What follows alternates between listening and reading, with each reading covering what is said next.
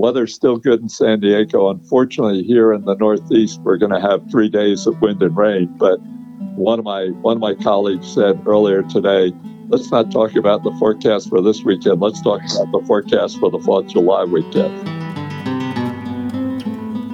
Welcome to Telltales, an investing podcast hosted by Hunt Lawrence, Jason Wallace, and Mike Nicoletti. Each week, we discuss topics ranging from geopolitics and macroeconomics to energy and technology. You can sign up for our newsletter at telltales.us. That's T E L L T A L E S dot US for additional data and content you can use to follow along. The following conversation is intended for informational purposes only. You should always do your own work to determine if an investment is suitable for you. I'd like to, as we normally do, start with the end. On oil, I don't really have too much to add from last week or last couple of weeks, which is that surplus capacity is going to be three and a half to four when we get to July 1, because OPEC Plus has agreed to take another cut, and then Saudi Arabia has agreed for the month of July to reduce their production by a million barrels a day this is a little alarming to have that much surplus capacity. The problem is, as we discussed last week, is that that jump of a million and a half barrels a day on liquid fuels consumption on Exhibit C. A fair chunk of that is China. In fact, it's half of the increase. And China is a problem for all commodities. And Mike and Jason and I believe, I'll let them speak in a second, believe that China was headed towards lower growth, lower consumption of commodities before COVID. And when they had that very elaborate COVID lockdown program and they ended it successfully in that they didn't have overcrowded hospitals or anything, we thought a lot of the stuff would snap back, and it hasn't. It certainly hasn't from a commodity point of view. Iron ore's down, met coal's down, LNG imports are down, and I don't know whether that 700,000 barrel a day from 15.2 to 15.9 is going to happen. And I suspect that the Saudi position is they don't know whether it's going to happen either. So I, I would say the other problem is if you look at the top, where in 22 Russia was 10.9 million barrels a day and going to be 10.3. Everyone assumed with the sanctions there would be more of an impact than that, and there hasn't been. So, oil, if we turn to the bottom of Exhibit B, the futures price for oil, interestingly enough, has flattened out. It was in a significant, if you look at, say, the beginning of 22, the prompt price was 85 and the price three years out was 68. Now the prompt price is 69 and the price three years out is 65. So the backwardation is significantly less. I, I'm hoping, and, and I think a reasonable expectation is WTI will hold around 70, but it is a little worrisome not not having that surplus capacity. No real comment on Exhibit A, the cash flow statement for the government, except for our government, except that I know I say this every Wednesday. There has to be some money that can be saved. If you look at the year before COVID, 2019, and you take out all the all the automatic spending, including defense and interest, the rest of the budget is 910 billion dollars. And for the CBO forecast for 23, a trillion four, that 500 billion, some of that 500 billion has to come out. And that's what the debt ceiling negotiation was about. I think, I think that the Republicans in the House would claim 100 billion of savings. Now they're going to try to do the 12 budgets regular way and the conservative members of the House are going to try to take that from 100 to 200. All this is very important because we added way too much debt combating COVID. If you see the deficit went to 3 trillion in 20 and almost 3 trillion in 21, our debt held by the public went from 16.8, which was too high, you know, like 25.7. The key statistic, I think, is debt held by the public relating to GNP. If our debt held by the public, the difference between our total debt and debt held by the public is, you know, Social Security trust funds and the Fed, things like that.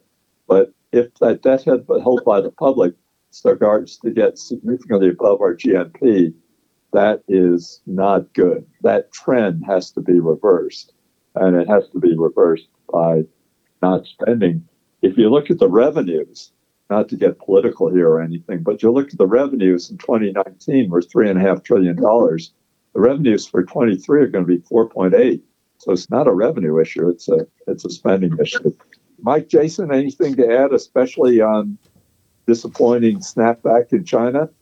China's become more and more important to learn about, and it's neither Jason nor I's expertise area, but some of the semiconductor stuff has forced us to pay more attention to it.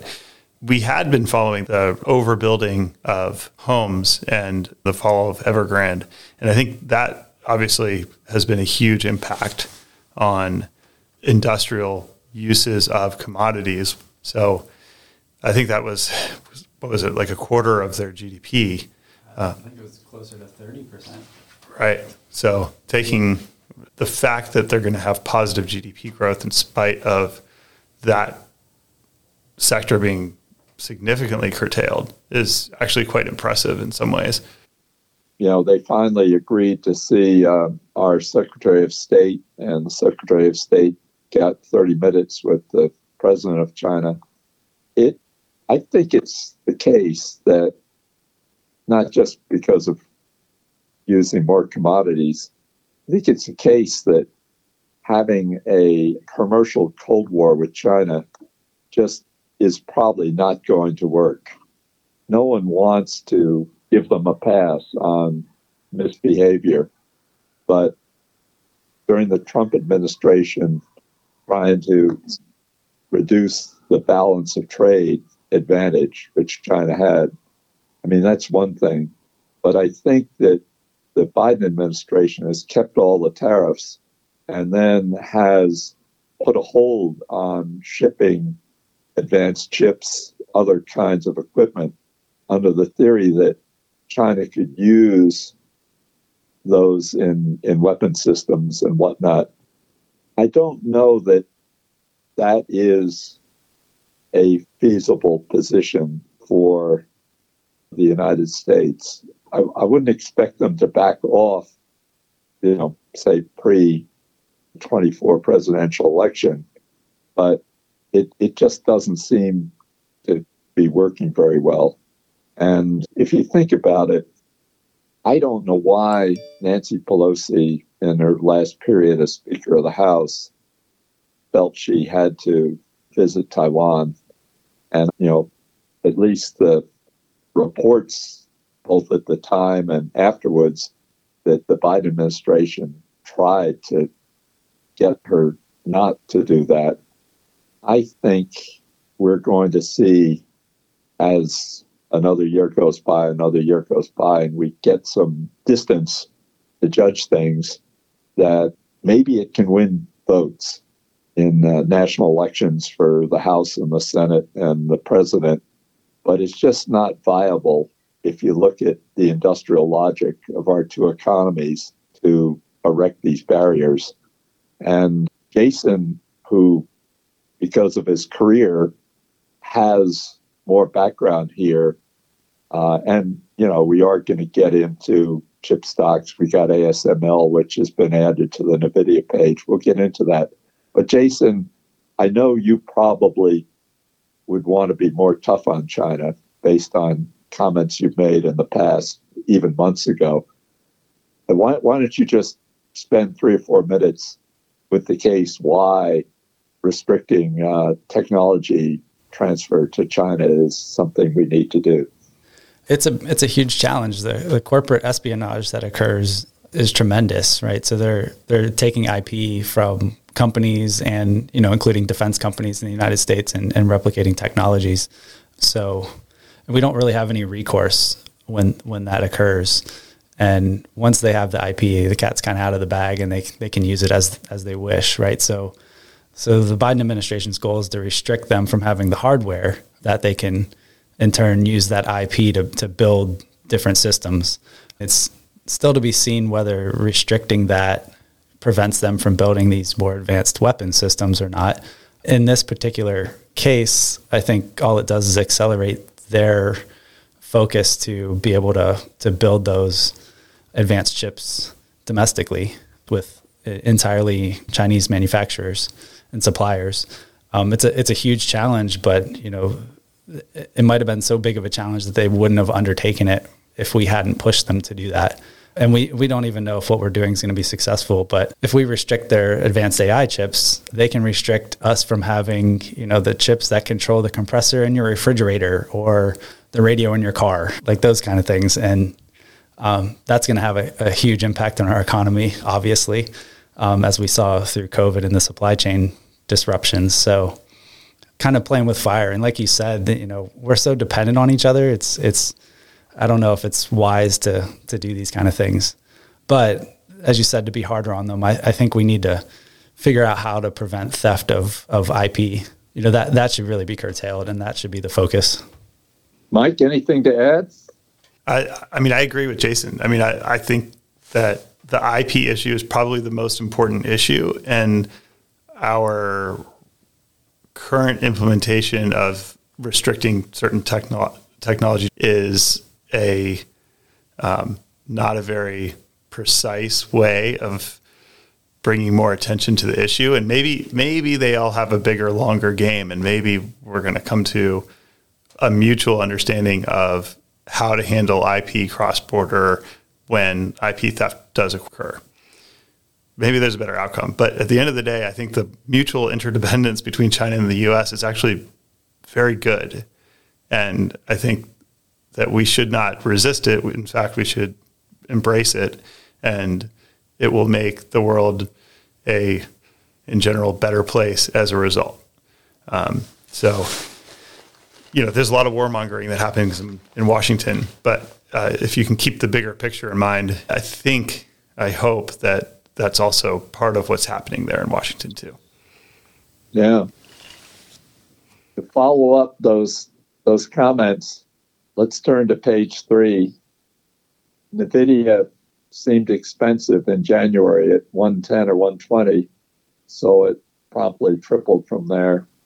And we've talked in prior Wednesday sessions about how you need GPUs in order to handle the large language models that is what has impressed people and where there seems to be future activity I added over the weekend ASML, which makes the lithography machines. It makes manufacturing these chips feasible.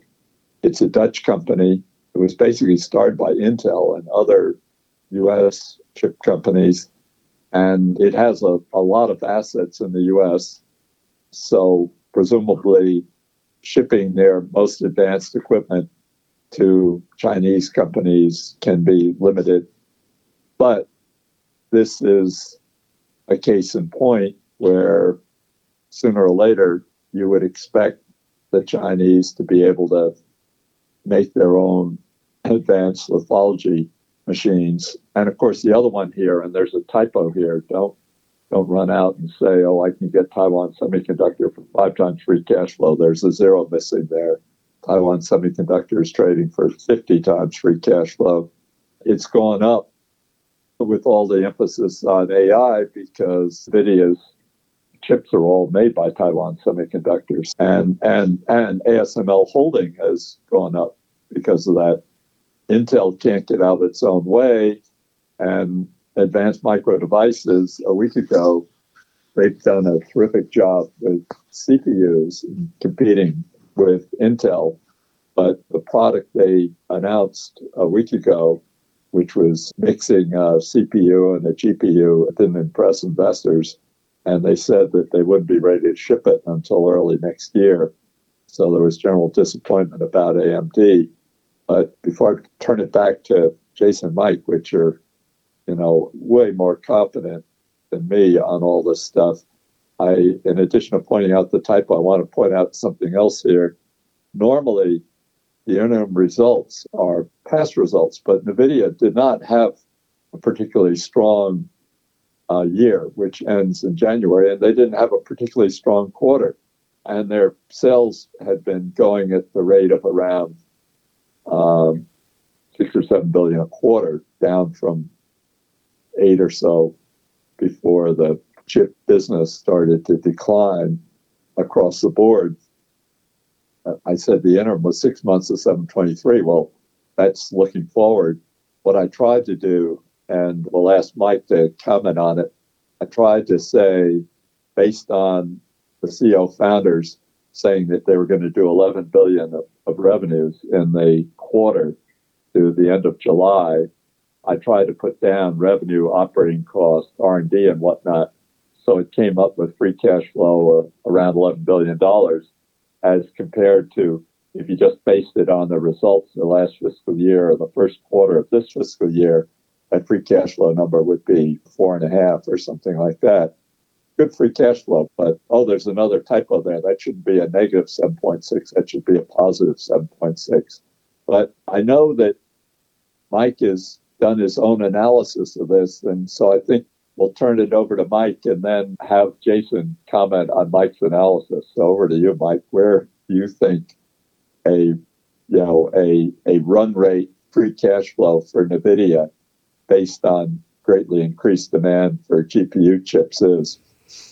Okay, so so the first thing we don't have a ton of data to go on. They only really give us one quarter guidance, so we have to infer some things here. So the first thing that we infer is that they're supply constrained based on the fact that the last couple quarters they talked about how they were having trouble ramping to meet capacity for the new um, H100s. He talked about how you know there's 20,000 parts and it's not just the chips that are slowing them down; it's other things. So when he gives the guidance for next quarter at 11 billion, I'm actually assuming that they'll probably be incremental sales in the following quarters. Similar to what you've done here, I actually have a higher number for revenue as my estimate for the next year. Call it 45 billion. The data center products are higher margin than the traditional gaming. So I think our gross margin estimates 68, 69%, which is shockingly high, very high. but the the the nice thing about where Nvidia is is they're they're the best option for any company that's going to start doing this on their own. If you're not if you're not Amazon, you're not Google, you're not building your own silicon, your own system, and you have the development uh, talent to write your own software and code bases and whatnot, you're going to just go with the NVIDIA system because it is far easier to get to market. So I get to a little bit more free cash flow. So I could see cash flow being twice what you've what you've estimated here on a run rate basis in a year. So something like 20, 20 billion for free cash flow. That's right. And that would get you closer to a 40 to 45x free cash flow uh, valuation. So is that still expensive? Yes. is it expensive given the growth not really, but it, again, it, it, makes a strong assumption about how much incremental revenue growth is there. Again, our belief is that NVIDIA is going to capture the long tail of artificial intelligence software development. And that, that long tail means basically that if it's not done in house by one of the major big tech firms, everything else falls into that long tail. And until there is an alternative to NVIDIA, they're going to have pricing power. So capturing, you know, 68% gross margins isn't crazy. But let's see what Jason thinks about that after a few weeks of thinking about yeah, it. Jason, Jason, it sounds, sounds pretty optimistic. What do you think? It does sound optimistic, and that's exactly what I thought when he first got finished with it. And I started to think about more towards the future of, of AI in general. So, what really spurred this huge guide that they gave um, last month was the text-based ChatGPT that we've been talking about. So so text-based generative AI, but there's a lot more coming down the road. After text, you know, it's gonna it's gonna generate all the sensory inputs that we have. It's gonna generate sound. Voice algorithms are progressing rapidly, but they're behind the text based ones. Picture generation is already getting pretty good. Before long, it'll be generating photorealistic pictures that we can't distinguish at, at first glance. And then videos after that. And video is is a really computationally intensive task. So once we get to the point where we're going to be generating generative AI video, we're going to need a tremendous amount of of compute power. If you just think about how the size of, of text on a hard drive, if you've had to manage your files, if you have text files, you can store millions of them. If you have a couple movies downloaded, and your hard drive's full. So if you think about it that way, like we're, we're gonna we're gonna need a lot more AI compute in the near future. So his optimistic predictions could play out. Let me ask you a question, Jason, that I've been asking Mike in our 20 minute phone calls every morning, and you're the expert on. If you're really concerned about your, if, you're taking all the data you have, let's say you're working on a cancer vaccine and you're taking all the data you have and trying to use use these algorithms or, or being able to make all that data available to see patterns and whatnot. And you're worried that the last thing in the world you want would be to have another pharmaceutical research operation have access to that data that's yours, it's proprietary. Do you would you trust Amazon or Microsoft or Google or or Oracle, the people that are in the cloud business, to have a dedicated cloud? Or would you decide because you want to give your scientists this quicker and you're not sure whether Amazon or Microsoft have enough GPUs to give you the kind of performance you want from the dedicated cloud, would you start to think about having your own server for security reasons? And also, if you could get NVIDIA to make you enough GPUs, you could make this facility available to your scientists faster? I think you do have to start thinking about about that. If you look at traditional cloud computing, you didn't or you shouldn't have thought about that. They've never really betrayed the trust of of any of their clients, and if they do, it, it really breaks down their business model. I, I think all the times that Amazon or, or the other cloud providers were hacked, it's really the fault of the customer and, and not them. But this AI stuff is much newer and it is learning from the inputs that you give it. Um, and there's been there's already been a number of examples that you can ask the right questions in the right way and eventually tease out some information that shouldn't have been in there or get it to generate copyrighted content or pictures and uh, so I think you you have to be fearful because it's not widely known how how those mechanisms work and and there haven't been the assurances there that it's going to prevent your data from leaking out based on examples that we've seen that it has occurred. So I think because of those reasons, until they get it figured out, you, you kind of have to either bring it in house and, and host your own hardware or get left behind because you're going to not use it. So really the choice is, is you're going to be running it locally. Yep. In the three minutes or so that we have left, if we slide across this page and, and we eliminate my typo and realize Taiwan TSMC's 50 times free cash flow. If we take Mike's analysis that a run rate for NVIDIA has them at 50 times free cash flow and ASML, you know, at 40 times free cash flow. Now, granted, TSMC and ASML, you know, we haven't put them in at higher run rates.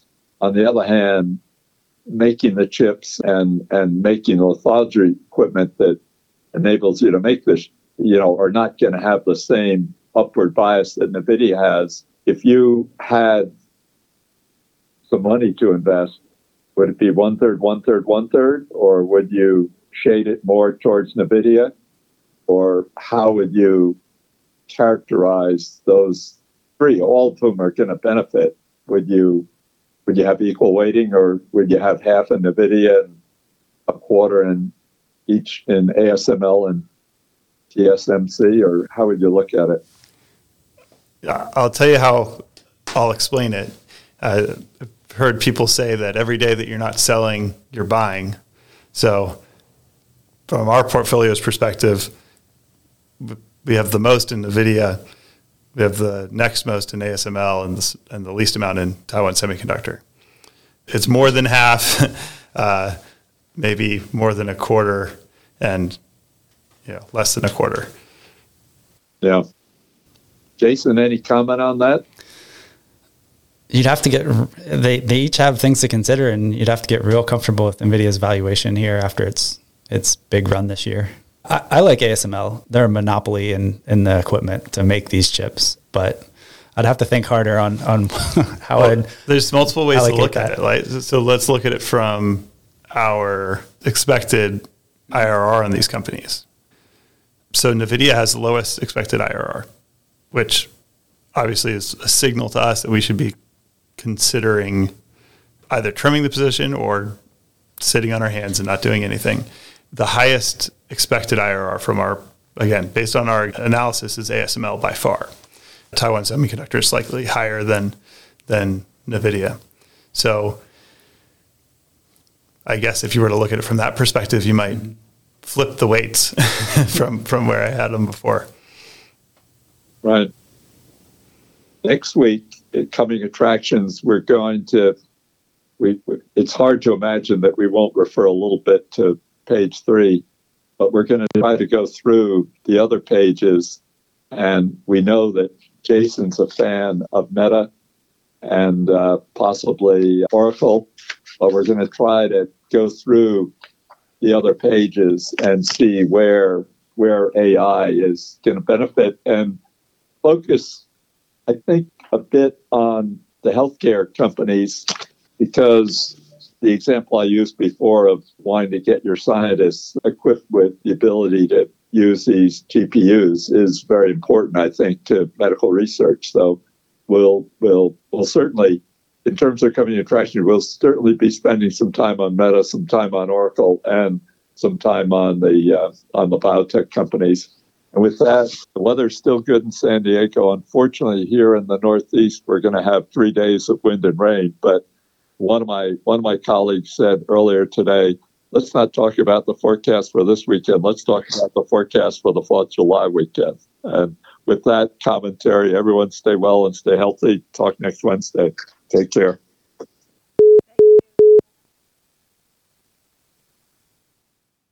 The views expressed on this podcast are the host alone and do not constitute an offer to sell or a recommendation to purchase or a solicitation of an offer to buy any security nor a recommendation for any investment product or service. While certain information contained herein has been obtained from sources believed to be reliable, neither the host nor any of their employers or their affiliates have independently verified this information, and its accuracy and completeness cannot be guaranteed.